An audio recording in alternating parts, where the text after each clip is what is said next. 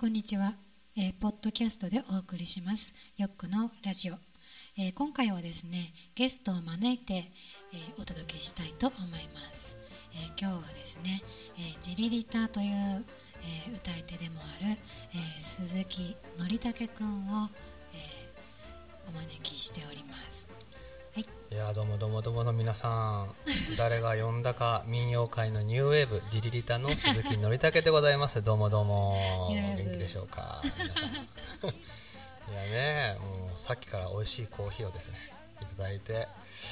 大変リラックスしております。はい、ありがとうございます。ようこそです。あーもうありがとうございます。楽しみにしてきたんで、はい、うん。ね、いろいろ、あの、のりくんが。どういう風に今ね、いはいろい。ろ音楽やったりとか、生活したりとかね、そういうのを。えー今日はいろいろと掘っちゃうぞっていう感じでね。なるほど心臓が今どこまで掘られるんだろうと思って私にはちょっとドキドキとし,、ま、してます はいまあね、あの、普通の、あの、いつも通りな感じで、ね、話していけたらいいかなって思っています。はい。うんねちょっと。コーヒーをね飲んでるのはバレちゃったね。なのでみんなにね大丈夫。です、ね、おせんべいバリバリしない限り。あそうだね。大丈夫か。せんべいだけはねもう目の前にあっても食べませんということで。いやでもラジオいいね。ね。ラジオ僕はあれなんかあのラジオといえば、うん。まあ、何回かこう出たことあるんですけどうん。だあの今瀬戸内国際？うん、なんだっけ？芸術祭。だっけ、ねえー国際芸術祭が2013年にあって、うんうん。その時に観音寺市っていう、なんていうんですか？その観音観観音って書いて観音寺っていう市があってそこでですね、あのー僕のバンドジリリタのじ初代リーダーの久保健君がですね、うん。今観音寺市で、えー百姓をやっていまして、はい。うん。農家やってましてですね、でそれでちょっとのりさんうん今度ですね国際芸術祭にかけてうん「うらら音口」というイベントをやるのでそこでちょっとイベントで歌ってくださいって言われてそうなんですよ、うん。うんその時に行った時にまあ銭湯古い銭湯をライブハウスみたいにして、そこでライブやるんですけどその前にラジオその観音寺市だけで聴けるようなラジオで出たというね。あそうなんだ、はい。あでもね私そこ行ったかもしれない。ねその銭湯の前も通ったと思う。ん、うん、観音寺市？ですか？うそう。へえすごい。それは、うん。私も瀬戸内の芸術祭に出たうん。うんその島のね小豆島はいはいはい。で出て、その後にあの久保さん家に香川までうんうん行って、でそれからそこ泊まらせてもらって久保家にね。そうそうそう、うんうんうんうん。であのそこのね多分あの銭湯の近くの喫茶店でお茶して、はいはいはいはい、うん、っていうのがあってここで前ライブしたんだよって言ってあのりくんだったの？そこに私やってましたよ。そうだったはい。やってましたもう。ねつながったねうん。うんそう。そして今ラジオをこうやってる。ラジオでラジオの話でそうつながるっていうのは。縁があるね。そうだね、うん。びっくり、久保も俺のライブだって言えばよかったのにな、うん。いやそうが13 3年前かな、うん、でも面白かったんで、まあ、今回もね楽しみにしてましたラジオ。はい。ありがとうございます。そんな大層なもんではないんですけど。はい。うん。ねえそっかそっかね観音寺市観観音寺市？ねすごいいいとこだったな。私もあの、泊まらせてもらってうん、農業を手伝って。あ本当？レタス？あのあレタスじゃなかったその時は。あのネギだった。ああ もう両方とも土から生えてくるんで でもあれネギ大変だね。あのどうだった？すごい細い、なんかまあね直径ね1センチくらいのネギだよね、うん。でまああの長さはね30センチぐらいうん。なんだけれども、で全部形を一緒にしなきゃいけないんだね、あれ。そういうのがあるんびだよねっくりしちゃった。あの葉っぱをさ、一枚一枚取っていくの、うん。で同じ形になるまで取るのね。であの細い手ぐすでさ、うんうん。ちょっと残った葉っぱを、ね、下の方こそいでさ。えもうね目がね、まあ、ネギネギのあのしみる感じーうんもう細かい作業でねもう目がね、朦朧としてくるの。これはでもめ疲れ目疲れ目疲れ目になるよね、で「よっくちゃんもうすぐ休んでいいよ」って言われて、結構これ戦力なのかなっていうぐらい休んでた気がする。いやね本当ね大変な商品にするっていうのはやっぱ大変で。ねうん本当ね。えもうそこからネギ買うのがもう本当もう手に取るときにこう、ねちょっとお酌したくなるもんあーフラッシュバックね。うん。あの時の。ネギの農家の方にね、まあ、農家といえば僕の実家でお茶農家をやってるんだけど、やっぱりねお茶農家もそう商品にするうんっていうのはやっぱねこう大変で、まあ、うん僕らはお茶をこう5月にうん。刈り取りますと。生でね。うん。でその日のうちにうん。揉んで乾燥させて。あその日のうちじゃないそうそうそう。もう荒茶って言ってもう、うん。ひ前の日の昼に取ったのは次の日の朝、うん。だから昼取ったのが次の日の朝にはもう飲めるような状態にあそうまでしちゃうっていう。乾燥してるの。そうそうもう乾燥してるのそれ自然乾燥？いやもうね工場であのなんていうんですか乾燥させて乾燥機に。そうそうそうそうそうそれでもう見た目はもう完璧にお茶のあのなんていうんですか針金のあなんていうのああ。るじゃん？ああいう感じ。切った感じ。そうそうそうもうすぐ急須に入れて飲めるっていう状態まで持ってくのえもう2日で、もうそうそうそうそう。まあ取った時間でいうと、まあ、例えば12時に取ったら次の日の朝の5時には製品になってるから例えばもう24時間経ってないよね。12 17時間後にはもう飲める。そんなにフレッシュなんだね。そう。もうすすぐ作らないとお茶はもうん。うなんて言うんだろうね。そこから悪くなっちゃうから取ったら。うんうん、それぐらいやっぱ大変だね。製品にするのね、なんかやっぱ積み方とかにコツがあるの？うん、昔はみんなよくイメージするのは手で摘む。うん。なんかこうはなんていうんですかねビクっていうんだけど、はいはいビクに入れるあイメージなんだけど今は、その2人でうん。こう機械のハサミでうん。バーってもうカッターで切って全部あの袋の中に風で送るみたいな。もうなんかすごいその2人でこうやってこうもうこうラジオで伝わってますかねこれ。2人でやって。まあそのなんかこんもりしたねかまぼこみたいなやつそうそうそうそう。が並んでてうん。その上にそのはす、ねもう長い弓状みたいなうんそうそうなな感じのをつけて、今はもうつまり手ず手では摘まないですね。あつまりは。う。ん。なんでかっていうと手で摘むとそこにやっぱ指の圧力がかかってそこから、うん。あのー悪くなっちゃうっていうのかな腐っちゃうってまでいかないんだけどなんだちょっとあのーなんていうの？力がかかってるからあそこからまあ時間が経つとどんどん時間が経つと悪くなってしまうと。だけどカッターの場合はうん。スパーンって切れるからうん。もうな長持ちじゃないけどなんていうかな。そうそうそううん。そのなんかねちょっと潰す感じじゃないからそうそういいのよ、うん。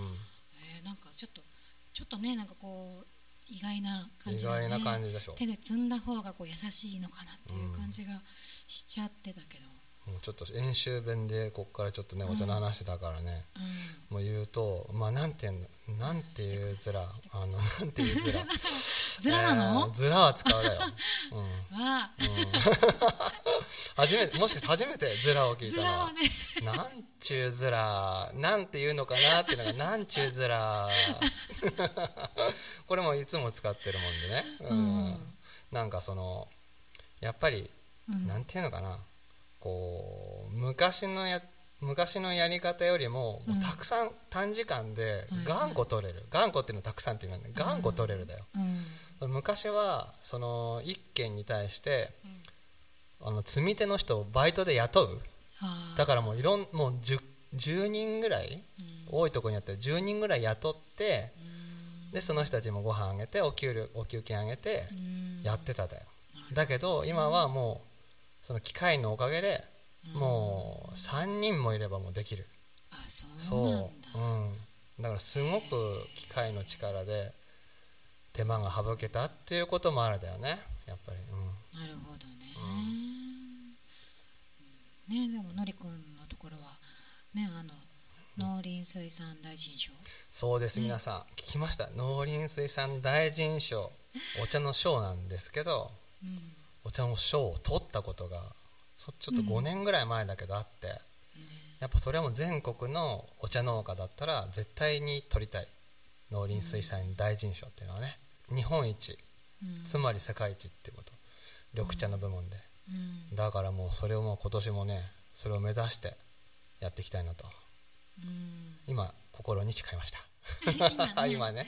うん。そうそうそう。でもね日頃からうん。ねあの心持ちがないとねこう、うん。お茶に対してのね愛情がないと、ね、できないことだよね。そうなんだよね。やっぱこう、うん、お茶今もうどんどんお茶の価格誰が決めてるっていうとその市場が決めるんだけど、例えばそのなんていうのかなお茶屋さんがお茶屋さんからお茶をみんな買うわけだけど、だけどあのお茶屋さんっていうのはいろんなところから、えー、とお茶を仕入れてそれをミックスしてそのお茶屋さんの味、例えばなんていうのかなそのお茶屋さんで買うお茶っていうのはどだから絶対かぶらない。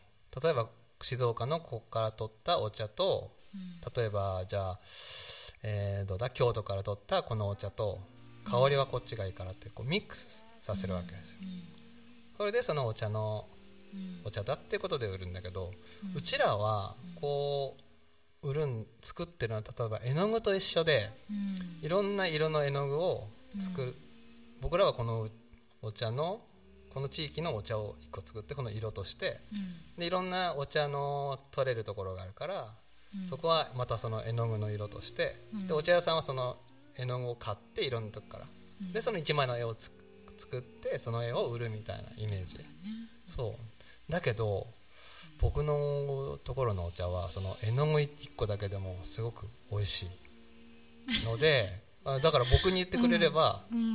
もう僕が売れるって小売りもできるってうんいう、うん、そっか。そうなんですよ、それぐらいでも本当に手間かけてうん。ねそうそう。やってるんだよね。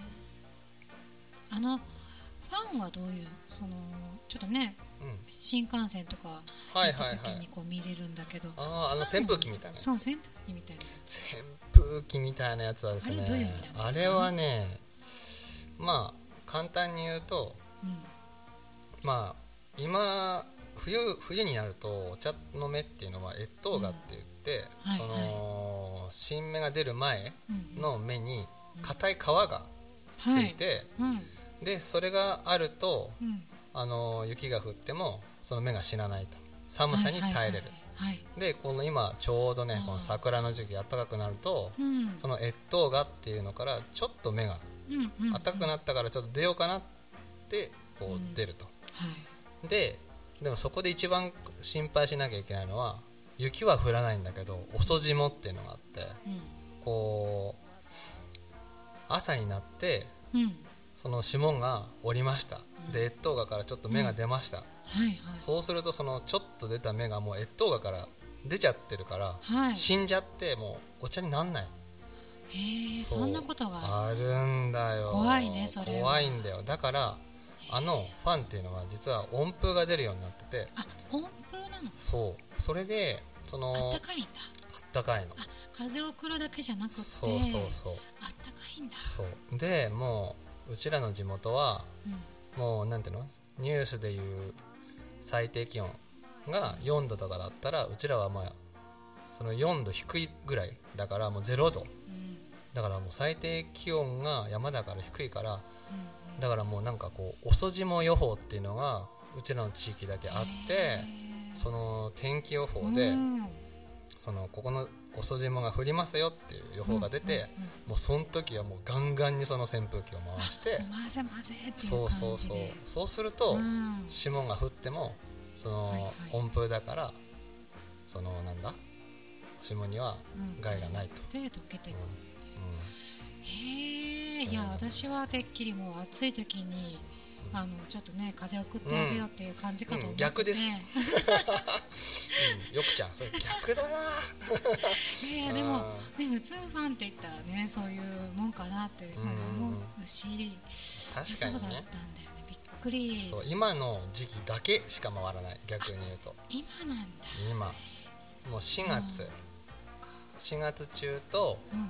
まあ、5月の頭ぐらいかな、そもうだからね今日もどっかで回ってるかもしれないね。だからね回さなきゃいけないから。へえじゃあもう扇風機なうみたいなそうそう。もうあれがないとだからかわいそうなところはうん。なんだ？もう真っ赤になっちゃうからすぐ分かる。やられてるところは、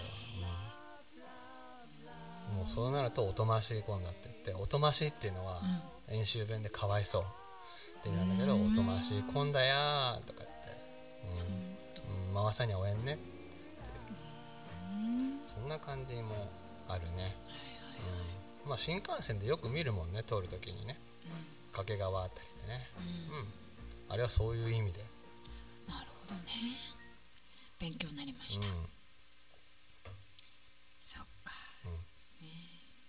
じゃあちょっと話がね一段落したところなので、ちょっとね、えーのりくんの曲をねかけたいと思います、えーのりくんはジリリターという名前でね、えーバンドソロをやっていて最近はねバンドも後ろについてもらってやってるんだよね。そうですね、うん。ありがたいね。で、うん。えー、とこれはいつかな？1000 2014 2014年の年に作った、そう。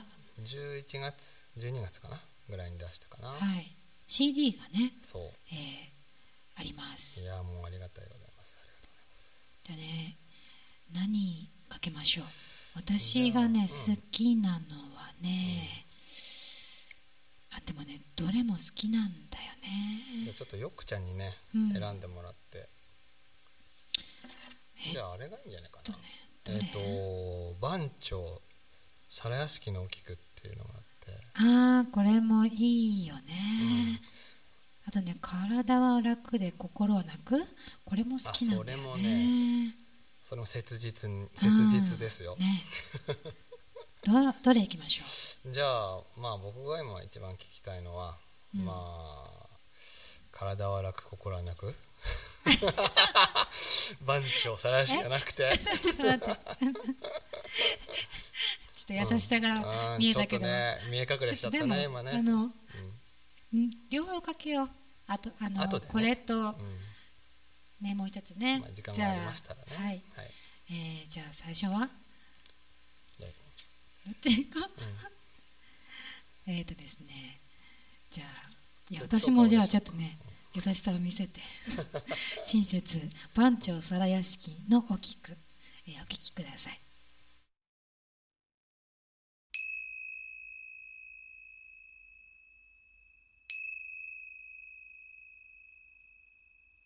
ひふあひふみよ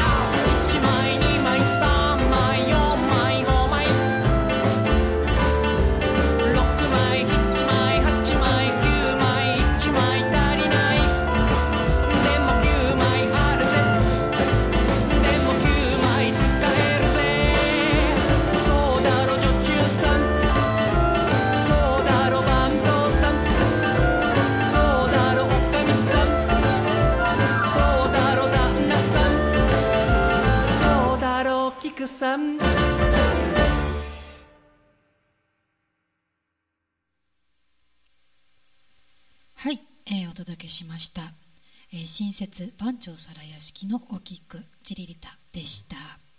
ねえ皆さんは聞いていただきましたよ、もう新説っていうのは新しい説ってことでうんこれなんでつけたかっていうとうん。うんもうなんか最後に番頭さんとかうん。あの女中さんとか言うんだけど、うん。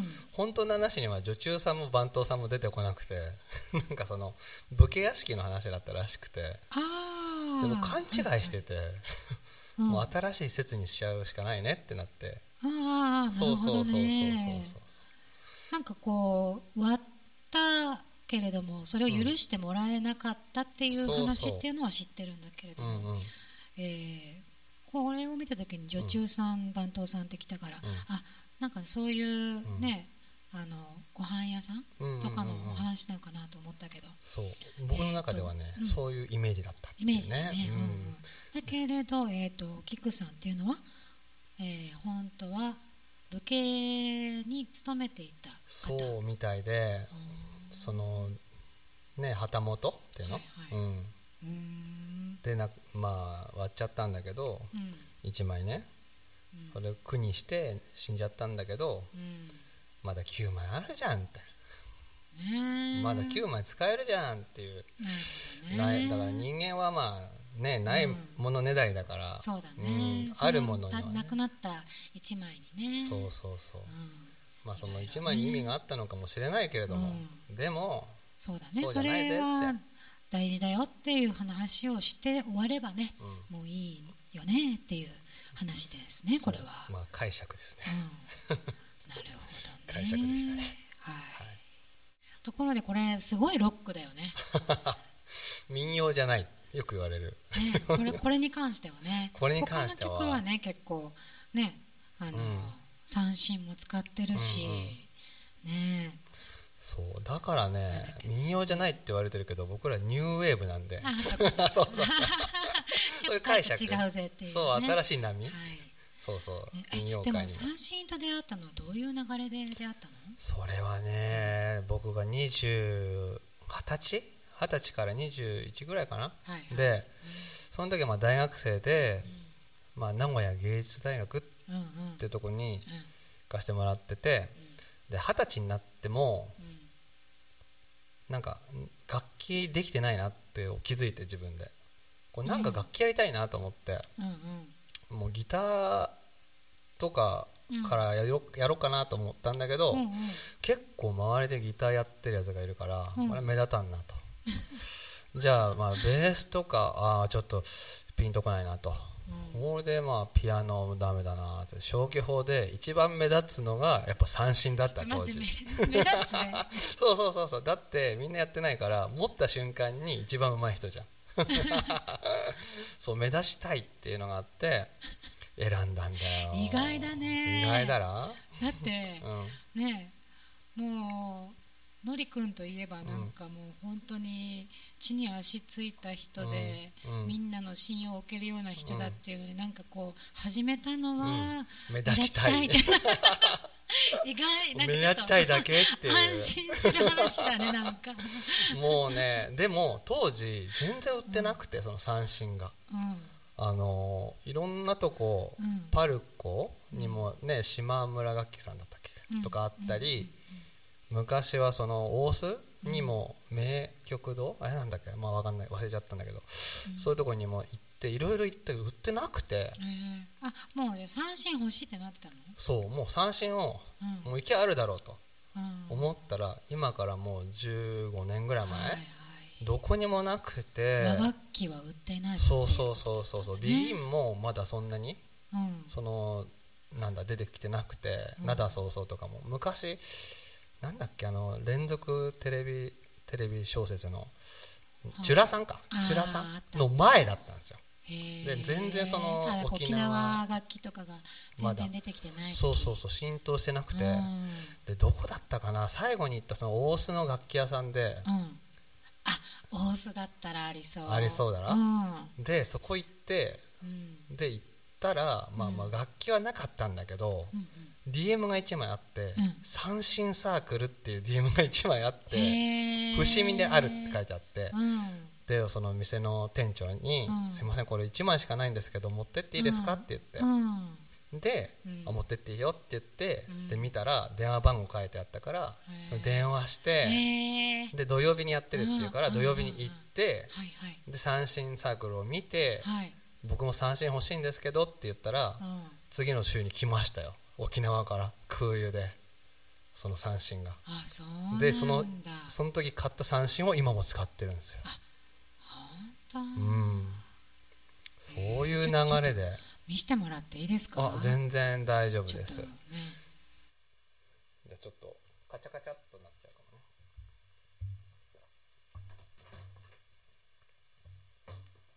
いやいやはい。すいません。ちょっとこのケースは今ちょっとアタッシュケースになってるんですけど当時はプラスチックでした、いやいやいやいや。ねなんかあの今だったらね結構ネットがね主流だと思うんだけど、うん。なかなかね昔は10年くらい前なんてそんなにネット使ってなかったもんねみんそうなね。そうだからもう今なとらか本当に、えー沖縄の楽器屋さんのホームページから頼めば多分あさってぐらいに着く、うん、買える。いう感じなんだねそう今当時はもうねそういうこともなくて売ってなくて探して探してその DM にたどり着いたっていうのもなんかすごいそうだね。良かったなと思って、うん。じゃあちょっとどうぞ。え？これがえ？三振です。はいちょっと手今手に取らせてもらいました。あ上にねピックがついてるんで。あピックを使うんだね、そう。これギターのピック？そう。と一緒？と一緒です。えー、はい。聞こえてるね。聞こえてるね。うん。これヘビ側じゃないね。今こういうのでもでよきるんだ。くよく分かったね。そう実は僕のやつヘビ革じゃなくてナイロンンプリント、だねこれ。で当時カンカンに貼ってあるの。そうそうそう。もうなんかその当時、うん三振サークルの先生がう、ん。もうプロもこういうもう本革じゃなくてナイロンプリントやつも使ってるから、これでいいよって言って。そしてなんかおきなんかすごくたくさん引き込むとうん。向こうの言葉でよく泣くようになる。つまり音が良くなるって引き込むと。ってやっぱり弾いてあげるとそうそうそう。あのすごいなんていうのか鳴りが変わるっていうね、そうそれをねうん。沖縄の言葉でうん。よく泣くようになるえねー。うん。ね、なんかギターもあの出荷する前にクラシック聴かせてあげたりとかしてね、うん。ちょっと振動を与えると変わるっていうもんね。えー。やっぱりなんかあるんだよね。ね。そうなんですよ。うこれはね。でもこれすごく面白いのはい弦がうん。こう1回だけ切れただけではい。上の2本はうんもうその15年の前のやつ本当？切れたことがない、もう切れてないっていう。あんまりこう変えるもんでもないのかな？もうねすぐ変えます。これこの弦でしょ？あ変えるんだね,、うん。ね。ここはねまあ、切れることはないけどいつも変えはする。そうそう。だから替えの位置をいつでも変えれるように弦は持ってるんだけど切れない。うん。全然切れないっていう、ね、よもう普通はもう15年もね弾いてたらうん。切れてもいいはずなのに、へえ。ちょっとじゃあ弾いてもらおうかな、あこういう流れちょっと感じてました、ねもうちょっと感じてましたね。ねじゃあちょっと出準備をね。弾いてもらうっていう。はいちょっと準備するんでね。ちょっとちょっと待ってね。はい、しばしお待ちください。はい整いました。はいちょ。どうかな、入ってますかな？入ってるかな？はいじゃあお願いします。はい、はい、じゃあちょっといろいろ調言してる時に考えたんですけど、まあ、とりあえず、えーアルバムの中からの一番最初の歌「Thank You for Myself」っていうのをね、えー聞いてもらいたいなと思います。じゃあ聞いてください「Thank You for Myself」ひふみ家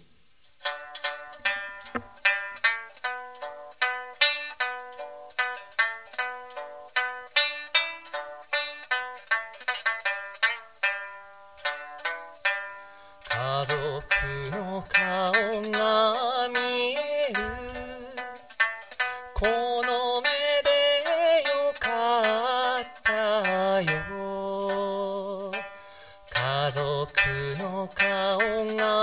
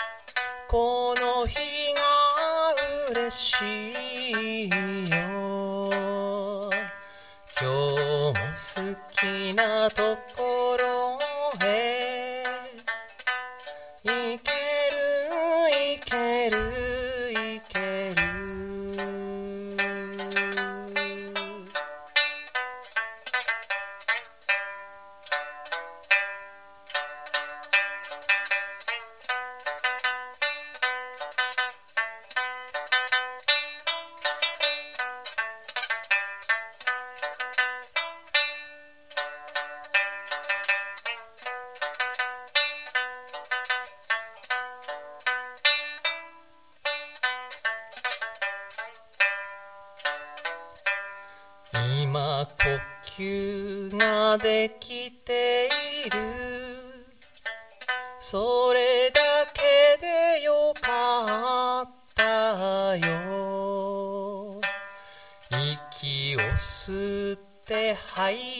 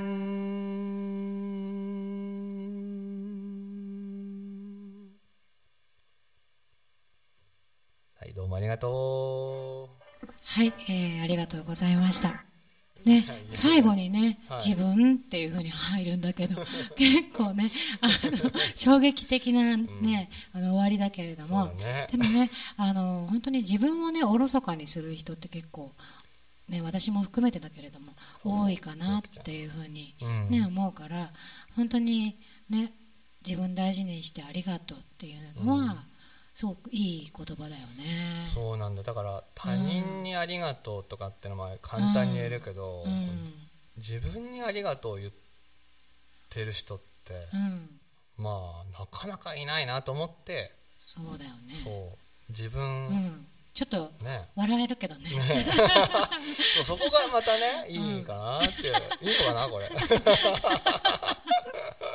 もうねやっぱこうね、息してる自分に感謝するみたいなうんうんうん、そそう。そうういうレベルでね、そうそうそう。ありがとう自分。そうそう。今日も来てくれてありがとう。自分。もう最後に自分ってつけるとなんて面白い。ってなっちゃってるけど。今日の飯うまかったよな。うん。よく噛んでくれた自分。そう。そうそうそうよく味わってくれたな自分みたいな。でも笑えるけどね。そうそう。でも本当に基本なのかもね。そうそこ行ったらもう全部に感謝しちゃうっていうか、そう確かにね。もう歩けてよかったな自分みたいなねとかさ。かなかなかね、うん。そこのレベルから考えることねなかなかないもんね。もう一番下のありがとうのなんていうのか気づきにくいっていうか。う、ん。ね。一番大事なのね。そうそうそうそ確かに確うかに、うんね思うわけです、うん、はい。ありがとう。いやいやね。いい曲。ね。とてもじゃないけどあの、ね、目立ちたいから始まった 感じとねね。想像もつかないぐらいな感じでしたけど。そうだね。まあ目立ちたいから始まってるからね。でもやっぱりあのなんかそういうこうピンとくるものから来たっていう感じで手に入れたけれども、ね、やっぱりねにじみ出るものがねそうだね、まあ曲作るとか思ってなかったしね自分でね。なあ買ったそう当時は。なんだ。もうそんなできないと思って楽しい。た、うん、楽しく楽しいそうそうそうのをやってたらどんどんこういう風になってそう。そうそうう。ん、思議ちゃんですね。それはね。不思議な話だ話ねですよ、不思議ちゃんじゃない。うん、不思議ちゃん、うん。まあ聞いてるみんな僕のこと不思議ちゃんに思ってるかもしれないまあ確かにね今日はあのキャップかぶってうん。あのサングラスつけてどこのラッパーかなと思ったけどね、うんあのもうね、うん。電車の中でもね、うん。満員だったんだけど僕の隣だけ誰も座らないっていう 構図がねよ1時間ぐらい続いたからね、うん。まあそんないいやつなのになって、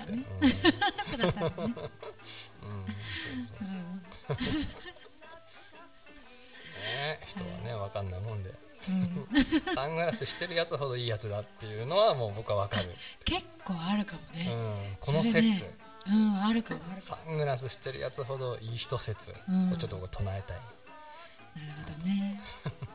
タモリさんとかね。あもうめっちゃ好き、うん、本当にタモさん、その説をなんかね裏付けるような人が出てきちゃったね、ね。まあ、タモリさんあ会ったことはないからね。わね。かんないけど、ミュージックステーションですか？うん、今何ムージックステーションった？ミュージック。ミュージック。です会いたいですよね。いつかね、うんこのラジオもなんかそんな風にしていけたらいいなと思うけどね。なるでしょ。なんかこうお客さんをお迎えしてうん、うん。うんお話しして。徹子の部屋張りにね。ねまあでもねあそこまでねこうあの流麗にね、うん。こう喋れないね。まあねちょっとね 初めて会う人がほとんどなのなはずなのにね。ねすごいな、ね、すごいですよ。先輩はすごい、私はもう聞き出して聞き出して。うん、そういうことやりたいなあうん。聞きあの引き引き出すね。どんどんねうん。聞いてうん。聞き出すという、うん。まあ、なんかあのみんながね面白いことしてるのね見るの大好きなああでもするのも好きじあまあうんゃん ね。まあなんて言うんだろうな。私の場合はね、うん。なんかあのこそこそここそこそじゃないけど、うん。こう、ね、地道になんか作ったものを入ってこう出すぐらいで、なんかもうねこう瞬間芸みたいなのできる人いるじゃない。あなんか本当に直人さんとかね。ううわかんないんだけど。でもねそういうのができる人はすごいなって思うね、まあ僕はまあなんていうんですかまああとはそのやる方もだけど、うん。見てる方がうん。どんだけ面白がれるか。だからおお客さんというか、うん。見てる側も力も一緒に空間を作るから。だからすごい面白がりうん。とかだなんじゃない？だからよくちゃんうん。がうんなのかも、ね、面白がっちゃう。そうそれが大事ってうんいうかでもね昔はね、結構お笑いも好きでうんうん。なんか小学校のね帰り道にね、うん。モノマネしたり、ねうん。あとなんかコントやったり、うん。なんかね小学校低学年の頃だったのにね、近所の子供たち集めてうん。人コントやってたよなんかめちゃくちゃ受けてた気がするんだけどうん。ね、一人コント。一人コント。でもねうん。なんかどっかに置いてきたのかしら。いやパフォーマーとしての。パフォーマーとしてのその軸はぶれてないっていう、うん恥恥じらいはでももうななかったんだろうねその時。いやでもちゃんとその昔からパフォーマーとしての なんつうの筋通してる感は今ひしひしと感じましたけど。そうどうなんだろう。でもた、うん。なんかね、高田純次さんにになんか彷彿させられるって言われたこともある。高田純次さん大好きで僕。もん。う元気が出るテレビからのファンで彼の DVD もちゃんと見てますしね。高田純次さんは面白いな。そうなんだね、うん、そうですよ。でもた形中さん なんかすごい真面目なんだけどね。うんうんそうそうなんか真面目すごい超真面目だった。ってね。だったって今も すごい真面目になんだって、うん、すごいね。なんかこうふとした瞬間に「へえ」みたいな感じになっちゃううん。のがよくないんだね。よくよくないって言ったらおかしい うん、まあでもそれがいいんじゃない？全部いいと思うよ、なはい。うん、全部いいんじゃないかなって。うん、これこれ大丈夫かな？うん、まあ。うんまあ「 Thank you for myself」的に言うとどんな自分でもね大丈夫だからっていう。あ息さえしてれば。っていう、すごいね、オチだから。そうそうそうそうそう。全然 OK です、はい。うん。そうね。そういえば、はい。あのお茶の話は聞いたけど、林業もやってるんだよあね林業も家業でやっててもともと山を持ってる。そうそうおそう。家ってこうちそうだね。山を持ってる。とそうなんだよ。だから山いろんな山見るけどうん、うんみんないろんな山見ると思うんですよ。うん。遠くにあるなって、あれうん。誰かの所有物なんで、うん。うんうん。で全部一個の山じゃなくて区画あそのあそこからうんあそこまではこの家とかって言って、もう見ればうん。地図みたいな、うん。その感じで分かれてるんですよ、うん。それで僕のな僕たちの家もその山持っててそう。で今もやってると。うんうん。一応は。でも次、杉の木うん。ただね今その外国からの来る、うんその外国からの材木、うん。まあ、うちらは外材外材って言うんだけど、うん。その外材に押されて、はい。今日本の林業っていうのはかなり、なんだ衰退しちゃっててはあ。っていうもうちょっとなんて言うんだろうね。ちょっと目も当てられないような山が多くて。あそうそうそうそうでうちらもず昔は林業とそののお茶うん。だけやってたんだけどもう林業じゃ食べれないってことで、うん。もうみんな新しい仕事を始めたりとかして。うん。そうそうじゃあ木も見ながら、うん。ね、やっぱり守らなきゃいけないから木も見ながら、ん。そうやって他のところも行ったりしてる。そうそう。だからどうなんだろう。あの価格で言うとうん。だいたい杉の木をだいたい60年うん。経った杉の木をうん。まあ売ると、うんざ昔だとざっくり今のレートで言うと1万円、うん。まあ、手元に入るうん。とでも今の値段さかかなり価格が下がっちゃってかなりってすごいなんだけどその杉の木1本売ると同じ杉の木1本売るとうん。500円。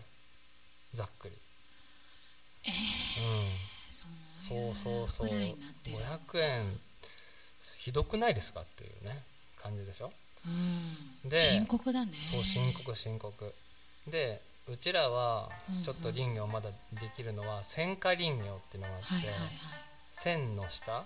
つまり電線の下の林業って書くんだけど、その電線の下？っそうそうそうそう。ていう意味なの？そうそうそうそう。はっていう林業があってうん。でたまたま僕がもうちが持ってる山うん。にその電力会社の電線があって、はいはい。その電線が通っててその杉の木がその電線にかかっちゃうとうん、はい。その電力会社がうん。切らしてくださいって言って。うん。その木を売ると昔と大体同じぐらいのレートあなんだよね。うんうん。そう。でそこの部分だけは売れてでこう今年のえーっとどうだろう。5月4月まあ今月くらいかな。またそこに植林しに行くんだけど、ーそれでもやっぱり上に行くの？うん、上に行くね、うん、そこだけは、うん、植えなきゃねっていう。そうそうそう。だからどうなんだろうね。林業っていうのは今日本はほとんど山だばっかだから。そうだよね。でもそれで食べていけないなってなったら、うん。やっぱり山を手放さなきゃいけなくなったりと人かも多いし、ね、そうすると国有化？うんとねまだそれでもねそこまではい。かないね。ただ一番問題なのは、うん。その植林する時には結構たくさんうん。詰めて植えてうん。大きくなったらうん。その間引くまあいわゆる間伐はい。でいいやつを残してうん。日の光を入るようにする。はい。そうするとちゃんとした太い木が立つんだけどその目がないやつね。そうそう。うん。だけど今お金がその間伐材昔はその間伐材をも売れたんだけど今お金にならないからもう間伐していない山が多くて。そうそう。でも山を守るってことはその間伐うん。しなきゃいけないから木を切ることがまず山を守ることになるからその間伐だけはやらなきゃなっていうのはあるんだけど。そうそう。なかなかね言ってもお金の問題だからうん。できないその持ってる人が多いと思うからそのちょっとそこが問題かなっていう。その山を守るためにその木を切らなきゃいけないっていうね。うんあるんだよね。難しいね。なんかねあのそういう話抜きにするとあの山のためには、ね、広葉樹が良かったりするっていう話とかもね、そうそれがねそうなんだよね。広葉樹を植えるっていう手はないのかまずは全部切らなきゃいけない。そして植えなきゃいけないってことでなまだねまあ僕の土地はうん。うん多分ねそれはしないと思う。あうん、な面白いのは僕んちの住所の「あざ」ってあるじゃん最後に。なんなんとかしなんとかしあざなんとか。ああざが杉。あ あざ杉っていう。うもうすごい杉の木ばっかっていう。そうそうそうそうだからもう本当はねうん。どうしたらいいんでしょう。ねねえうん、そうこれをねそのねぎゅうぎゅうに締め付けられている状態がなくなればうん。まあね、いろいろな問題が解決していくっていううん話なんだけれども、もうん。うそうせざるを得ないことになってるわけなんだよそね。う。でこのまま行くとその山を知ってるうん人たちっていうのがうん。どんどん死んじゃってはい。若い人たちが何もできない状態でうん。相続していくわけじゃない。そうなるとすごい怖くてどこまでがどことか山の場所も自分が持ってる山の場所も分かんないしはい、ねあのあの木からこっちがうちとかあるみたいだよね。うんなんかねうん。プラスチックのうん。なんかこう黄色い黄色とオレンジのあ杭みたいの打つんですよ。ー打ってこっからここまでとかっつってそのプラスチックだったら結構残るから木とかじゃなくてね。で色も目立つようにしてっていう風にやるんだけどもうそれすらえっ、とみんなどこからどこまでか分かんない人が多くなって僕も分かんなくて実は。あだから父がうん。父うん父がねうん。父と一緒にちょっと行かなきゃいけないだから見に行かなきゃいけないって思ってるんだけどうん。なかなかねできなくて。あそうなんだ。そうそうそうそう。行きたいんだけどね元気なうちにね。うん。そう今日ねうちの父がね誕生日で実は。あれ？そうそうそう忘れてた。そうなんえなんか申し訳ですない。いやいやもううちの父は今ちょっともう今なんていうんですか。うちの父はその今地元の言葉で鉄砲って言って漁師、うんうんうん。あのしあのイノシシとか鹿をうちに行ってるんで。あ今？そうそうそうあそんな。そううちにいないんで今。あそうなんだ。そうなんです。すっごい本当に原始的な原始的なうちで、はね。いもうイノシシの肉バリバリ食べて育ったんで。あそんな。もうはい。そんなもうキャップ分キャップにね こうサングラスかけてきてストリートな感じだったけど。もうストリート語る場合じゃない 語れる資格がないっていう。すごい。ですよ。だからね今きっとまあ頑張って山駆けずり回ってるんじゃな。い誕生日なのに。もう自分の誕生日忘れても駆けずり回ってるんじゃないかなって。あ思うけどね。そうそう。まあねおめでとうございますって誕生日おめでとう。ありがとう。違う。うんいやいや違うな。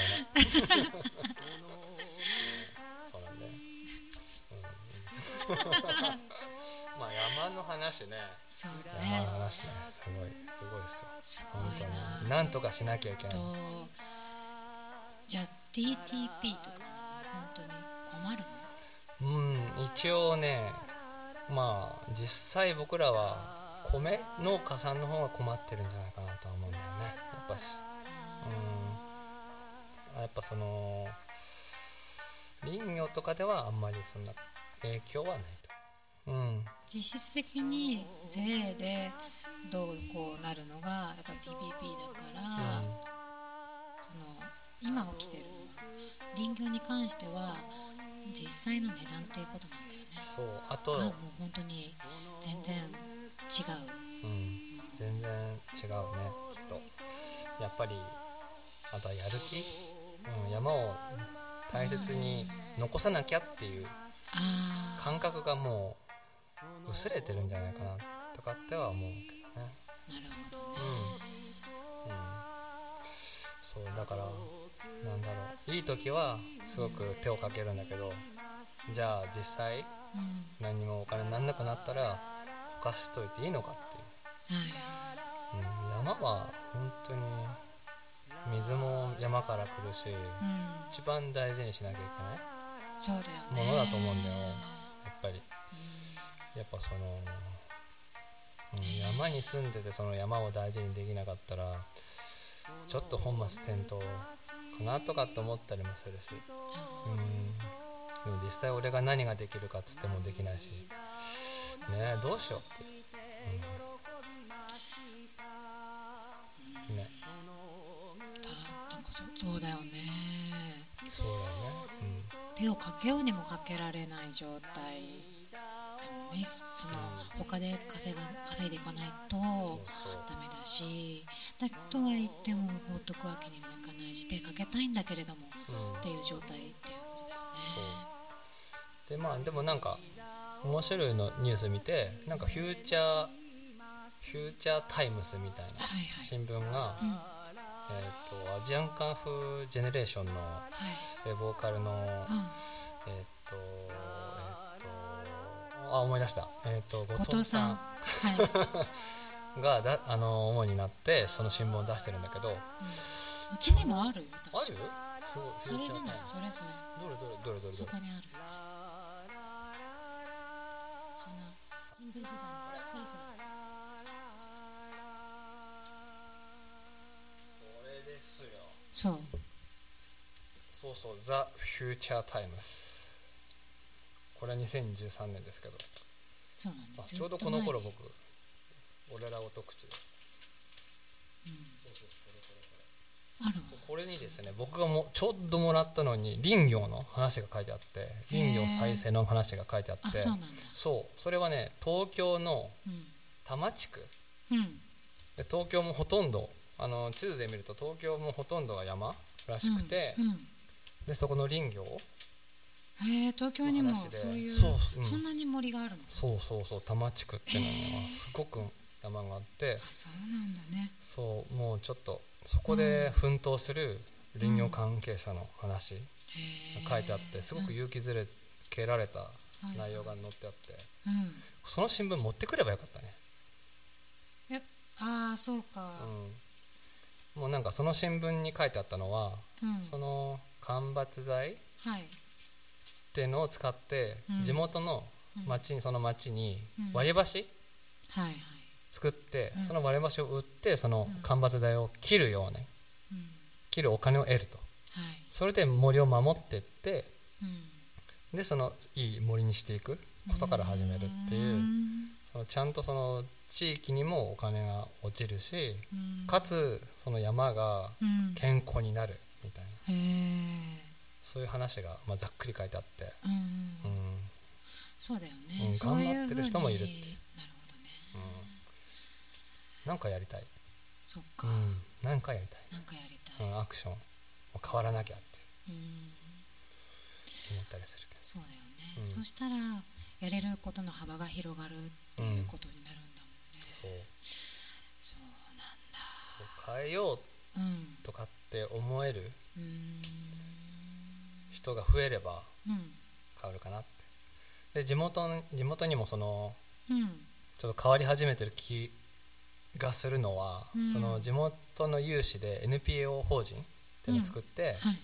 えー、と山の学校っていうのを作って、うんうんその昔つ使っていた林間学校っていうのをうん。うんその地元で使っていいっていう市のうん。許可を得て、うん。そこの周りに全部杉の木があったんだけど、はい。そこを全部切ってはいはい。桜の木とモミジの木を植えてそのなんだろう人が来れるようにうん。していくっていう。うんで施設もまだ全然使えるん使えるうん感じだから、うん。いろんなイベントを誘致して、なるほどね。そうそうそうそうやっていこうってあいう。そうしたらどんどん別にその杉だけに限らずに、なんかいろんな木を植えてっても余裕ができていけば、うん。それで森を変えることができるってこと？そうそう。うわそれすごいね。そう。その、うんもう本当にそうやって変えていこうっていううん。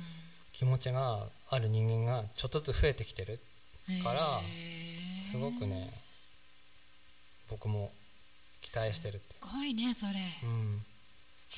だからもうす桜の木だってもう1000本単位ぐらいで植えるって言ってたからもうなんかすごい楽しみじゃない？うんうんうんうん。ねでもやっぱりそうだよね、うん。その人の手で変えるものっていうものもやっぱりあるだろうけね、どうん。その人の手で変えてきた、まあ、杉の木うんとかもね、あったわけなんだけれども今度はじゃあまた別の方向で変えるっていうのもあるんだね、きっとね。そうそう。あの確かね高蘭系もうねあれもみじも植林なの、あれ。あそうなんだ。そうあのねひいじいちゃんの世代がね、うん。うちのひいじいちゃんたちとかも確かあの上に行ったっていう話聞いた、あすけまで？そうそうそう。あれはだからそういう人たちを募って、うんうん。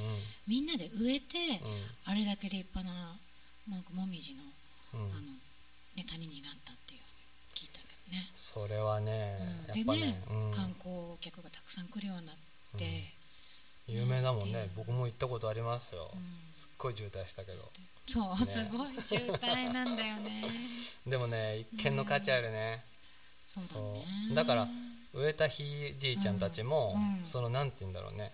うん。その未来のためにっていうかうん。そのね自分の子供たちのためにみたいなうん。見れないわけだから。そうだよね。その時うん。なんかこうパッと何かがあるわけじゃないけど、うんなんかこうそこから育っていくものとかねあるんだねきっとね、でそのうん。今恩恵受けてるもんね。そうなんだよ。うん。だから今やってる仕事うん。NPO 法人うん。でうん。その山の学校がやってるうん。桜の植樹も、うん。まあ、一番のリーダーはもう69歳になるからもうその、うんまあ、山下さんって言うんだけど山下さんはそれを見れないわけじゃんね。その未来のためにうん。なんか変えなきゃって言ってうんリーダーシップ取ってやってんだよね、うん。うん。まあ、ちなみにその山下さんもうちの親父と今日鉄砲に 漁師に出かけてるはず。そうなんです。野山をねそう。かけてるそうなんだよ。未来のために、うん、応援してまうす、ん。うん、なんかすごい話聞けたな、えーでも変えられることがあるっていうのがすごく望みだよね。そう。やっぱり一人じゃできないけど。すごいね。そう。一人じゃできないしみんなでもできることって。そうなんだよね。一人じゃ何にもできない、そう。うん、だけどあの一人でねあのなんだろう何かやっていこうっていうことを実行することはできるんだよね、うん。そうそうそのねそれが集まって何かがね多分うんできていくんだよね、そうだね。うん。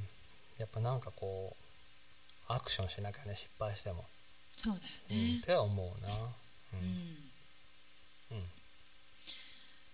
そうだからまあねいろいろ目に見えなくってもそのねどんどんどんどんチャレンジしていくことっていうのはねずっと続けていかないとなっていうふうにはうん。ねやっぱ思うところですよね。そうだよね。ねよくちゃんね。そう思うよね、はい。やんなきゃねできることは。ねもう。ねもう本当上の世代の人たちにねもう助けられてばっかりな私たちだもんね、あかんあかんって思います。いやもう本当に人になるために何かできることがあったらやりたいなとは思うけど、うん、うん。ね。はい。ちょっとコーヒーをね、はい、そうですね。ちょっとそろそろコーヒータイムにしますか。コーヒータイムが。はい、コーヒーブレイク。はい、じゃあちょっと曲かけますか？そうですね。じゃあ次は何しようか。はい。じゃあコーヒータイムコーヒータイムってことはありますんでちょうえ？ないでしょ。ちょっとオフマイクだよ。どあそう。あごめんごめん。えー、っとですね。じゃあちょっと選んでいいですか？ここは。はいあせっかくね林業の話があったんでじゃあ金のなる木があった頃っていう歌があるんではい。それを聞いてください、はい。曲紹介しちゃおうかな、はい。じゃあ民謡界のニューウェーブジリリタで金のなる木があった頃。はい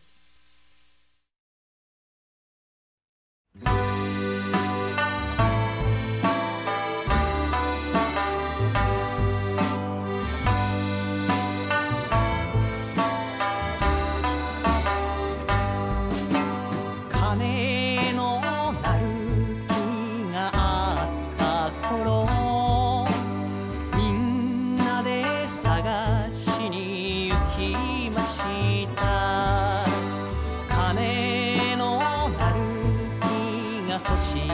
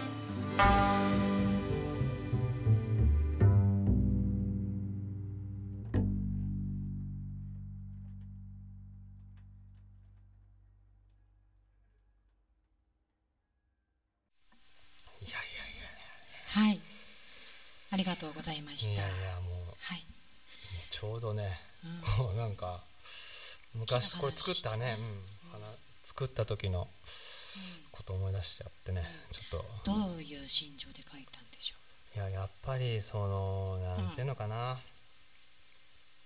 まあ山の木をそのなんていうのかね。いい時？まあ別に金になる木があった頃っていうかもう今僕が経験してきたことの木のイメージを言っただけで、あー。なんて言うんだろう。まあ、林業に携わってる大人たちの話を聞いて今の木のイメージそうだね。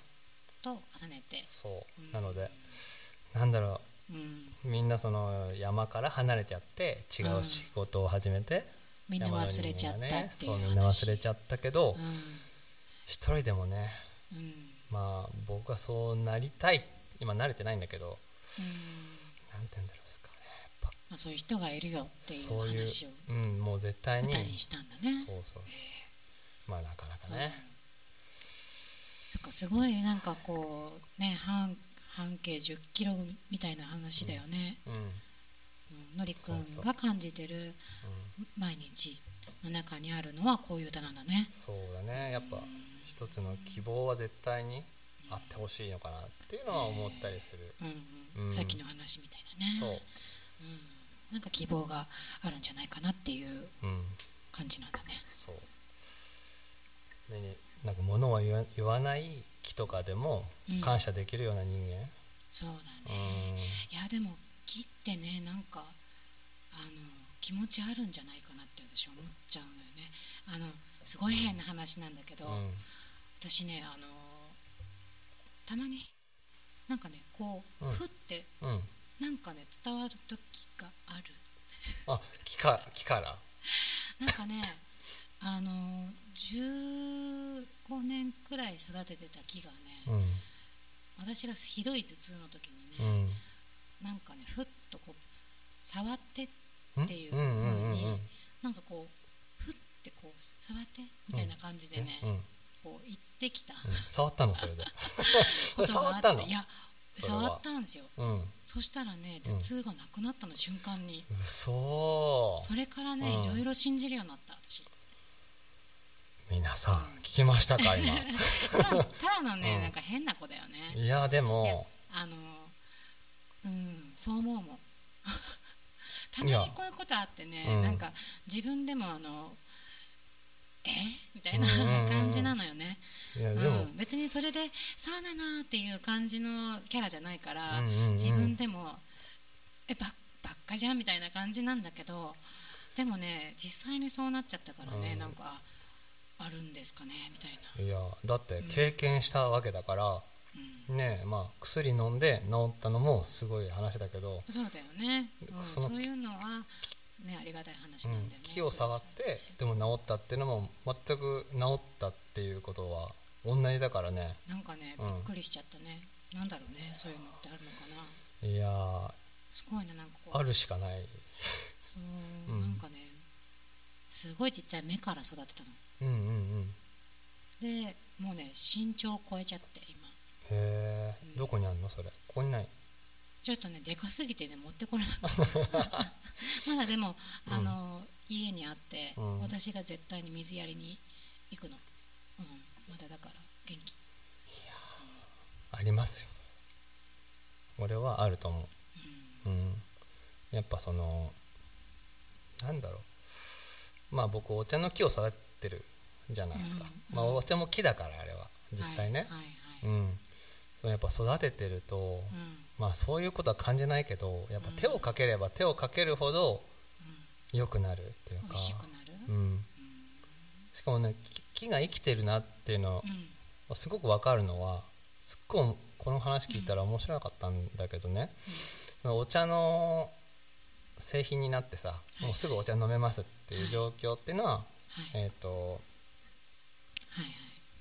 パックパック詰めして真空パックにするんだけど、うんうんそれってやっぱり、まあ、真空パックにしてもやっぱはい新鮮の方がいいわけじゃん。うんだからまあだんだんその、まあ、5月に製品ができて、うん。まあ、だんだん経年変化というか、うん。そのまあ味も変化してきます。よ、はいはい。で冬になってまたちょっとずつ、まあ、はい。ちょっとずつ悪くなるんだけど、うん。で冬を越えて、まあ、この春3月うん。4月になると味が戻るんだよね。その味がまた良くなるのよ。だからその自分がその葉葉っぱになって乾燥しててもそのうん。自分がこう出るその樹樹樹勢っていうの、はい。火の勢いっはい。はい。ていうので覚えてるから D なんその細胞が。また味が良くなるのよ。だからその1年前のお茶も月に？この時期この時期。この時期に味が変わまるの？た良くなるのよ。えー、え真空パックになってもう乾燥してるんだよだけど味がまた戻るの、今だよって。うん、もう飲めばわかる。それは言わなくても。もう飲めばわかる。飲み比べればわかる。すごくない？だからありますよ。やっぱ持ってるその木とかが持ってる、すパワー。ねその話。うん、だからあると思う。うん。これたまたま声が聞こえただけそのあの触って触って。っていう、うんまあ俺が耳が良かったら飲んでって。っていう声が聞こえる、うん、かもしれない。耳が良ければね、うん。不思議ですわ。そう。まあでもそういうことがねあるっていう世の中は面白いやっぱり。そうなんだね、きっとね。うん。ねやっぱあると思うよ なんか変な話になったけどいやいやすごいいい話だと思うけど。大丈夫かなこれ。ねあのちゃんと受け入れられる話なんだろうか、まあ深夜放送枠だけどね完そうだね。ね、うん。うん。まあまあリアルな話だ。うんね。そうだね視聴者の方を信じて。そうだね。ぜひうちのお茶を飲んでほしいっていう、ね。うん、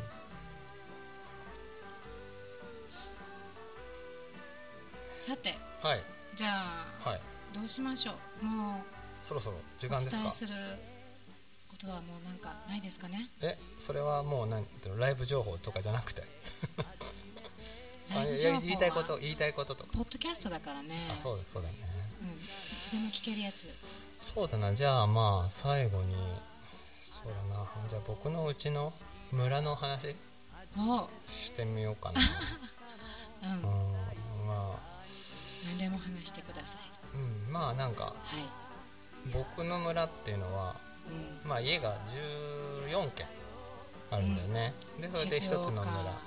そう。そう。春野町高杉村っていうところなんだけどもその村がね140年ぐらい前かな今から。はあの病が流行ってそう。なんかねすごい伝染病みたいなのが流行っちゃってこれでもう村の3分の1のぐらいの人がえ？死んじゃってそれで。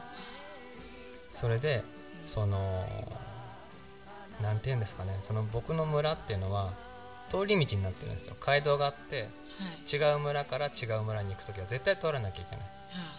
それでまあその村を通る時にうん。言われたのが、まあ、地元の言葉で言うと息をしなし通れそこを通るときは息をしなし通れ。つまり息を止めて通りなさい。他の村の人たちに言われてもうそうなると村でいう村八部っていうの。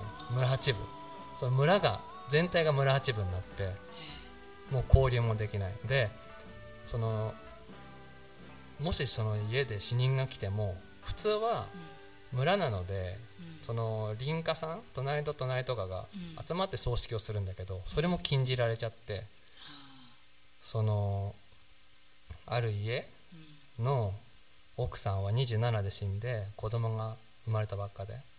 でその旦那さんが一人で畑に行ってその奥さんをそのなんて言うんですか薪をくべてそれで埋葬したっうんていう話もあるぐらいで。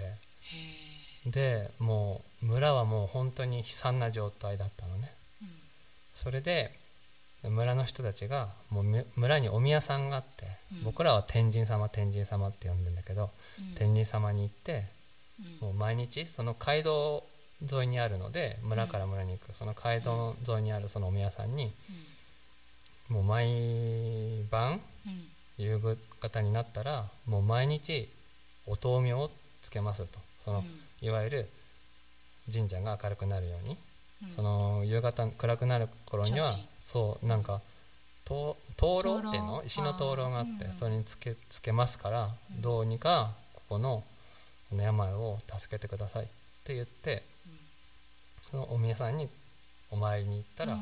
ピタリと止まって、えー。そう。それでいまだにうんその灯明板っていう板があって、はい。それが来る家は毎日そのお宮さんに行って火を灯すの、今でも、へえうん。それがもう何百年も続いてるそう140年前から140年続いてる。っていう村で。うん。だからもうその村の結束がすごい強いのね。他の村より。一回村八分になってそれで固まったから。そうなんだ。そうだからもうすごくうん。村の結束力っていうんですかねとやっぱり神様はいるっていうか身近に感じるっていうかうん。そういう村から今日やってきました。こんなシティボーイな感じなのね。そうなんですよ、うん。うん。シティボーイ感は出てるけれども三振引いてお茶育てて林業やってよくわかんない。ねそう外見以外は もうもろ土着。最高です。ありがとうございますすまあごいこういう村がすごいなんか稀な人にインタビューしちゃったから。いやもう村人ですか。ら 僕はもう山なんで町に出ることをね、うん。下山と呼んで村に帰ることを登山と呼んでる。普通にのりくんと話そうっていう風にうんうん。誘わせてもらったけど、うんうん。こんなこんな話になるとは。すそうだよね。面白いよね。ごいな。そうそうすごくね。ね。まあ、なんかそうそうね最後に話っていうことでね振ってもらったからまあちょっと村の紹介がてらね、うん。そういう村もあるよっていうね。そうそう、うん、もうだからみんなと知り合いだしうん。村の人たち、うん。うんそうね、よくしてもらってます、そううん、いやー街でしか会ってないからね。そうでしょ？うそうだよね。ね。わかんないよね。んねずっとやっぱりこっちに、ね、学生時代いてさうんうん。でしばらくずっとねこっちにいて、でみんなと普通の若者でしょ、うん。で、ね、普通に交流してて、そうで今はそこに戻ってるっていう形でね。そうでね、うん。まあ一人暮らししてるんで、まあ、土日帰れる時は。ああそっかそっか、あじゃあ平日はわりかし町なんだ。うん、うん、100%シティで。あそっかそっか。そうそうウィークデーはそうで、うんうん、うん、でであとは実家の方に行くそうだね。うん。まあ大好きな場所だからね、うん。まあ、僕を育ててくれたっていう感謝もあるし、まあ、単純に面白いっていう。そうだよね。今お父さんがねそうそうすっごいうん借ユりに行ってね。そうユニークな場所だから、うんそう。そっか。すごいねその価値がある。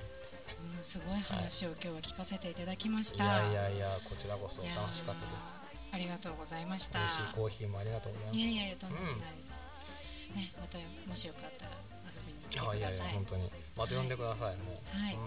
う。ん、お友達第1号で、はいえーね呼ばせてもらいました。ありがとうございまいやしたありがとうございます。じゃあ皆さんまた会う日まで。はい、えーではこれで、えーポッドキャストでお送りします。よっくのラジオ、えー鈴木のりたけくんを今日はお招きしました、えーこれにて今日は終わりにしたいと思います。それでは皆さんまた次回。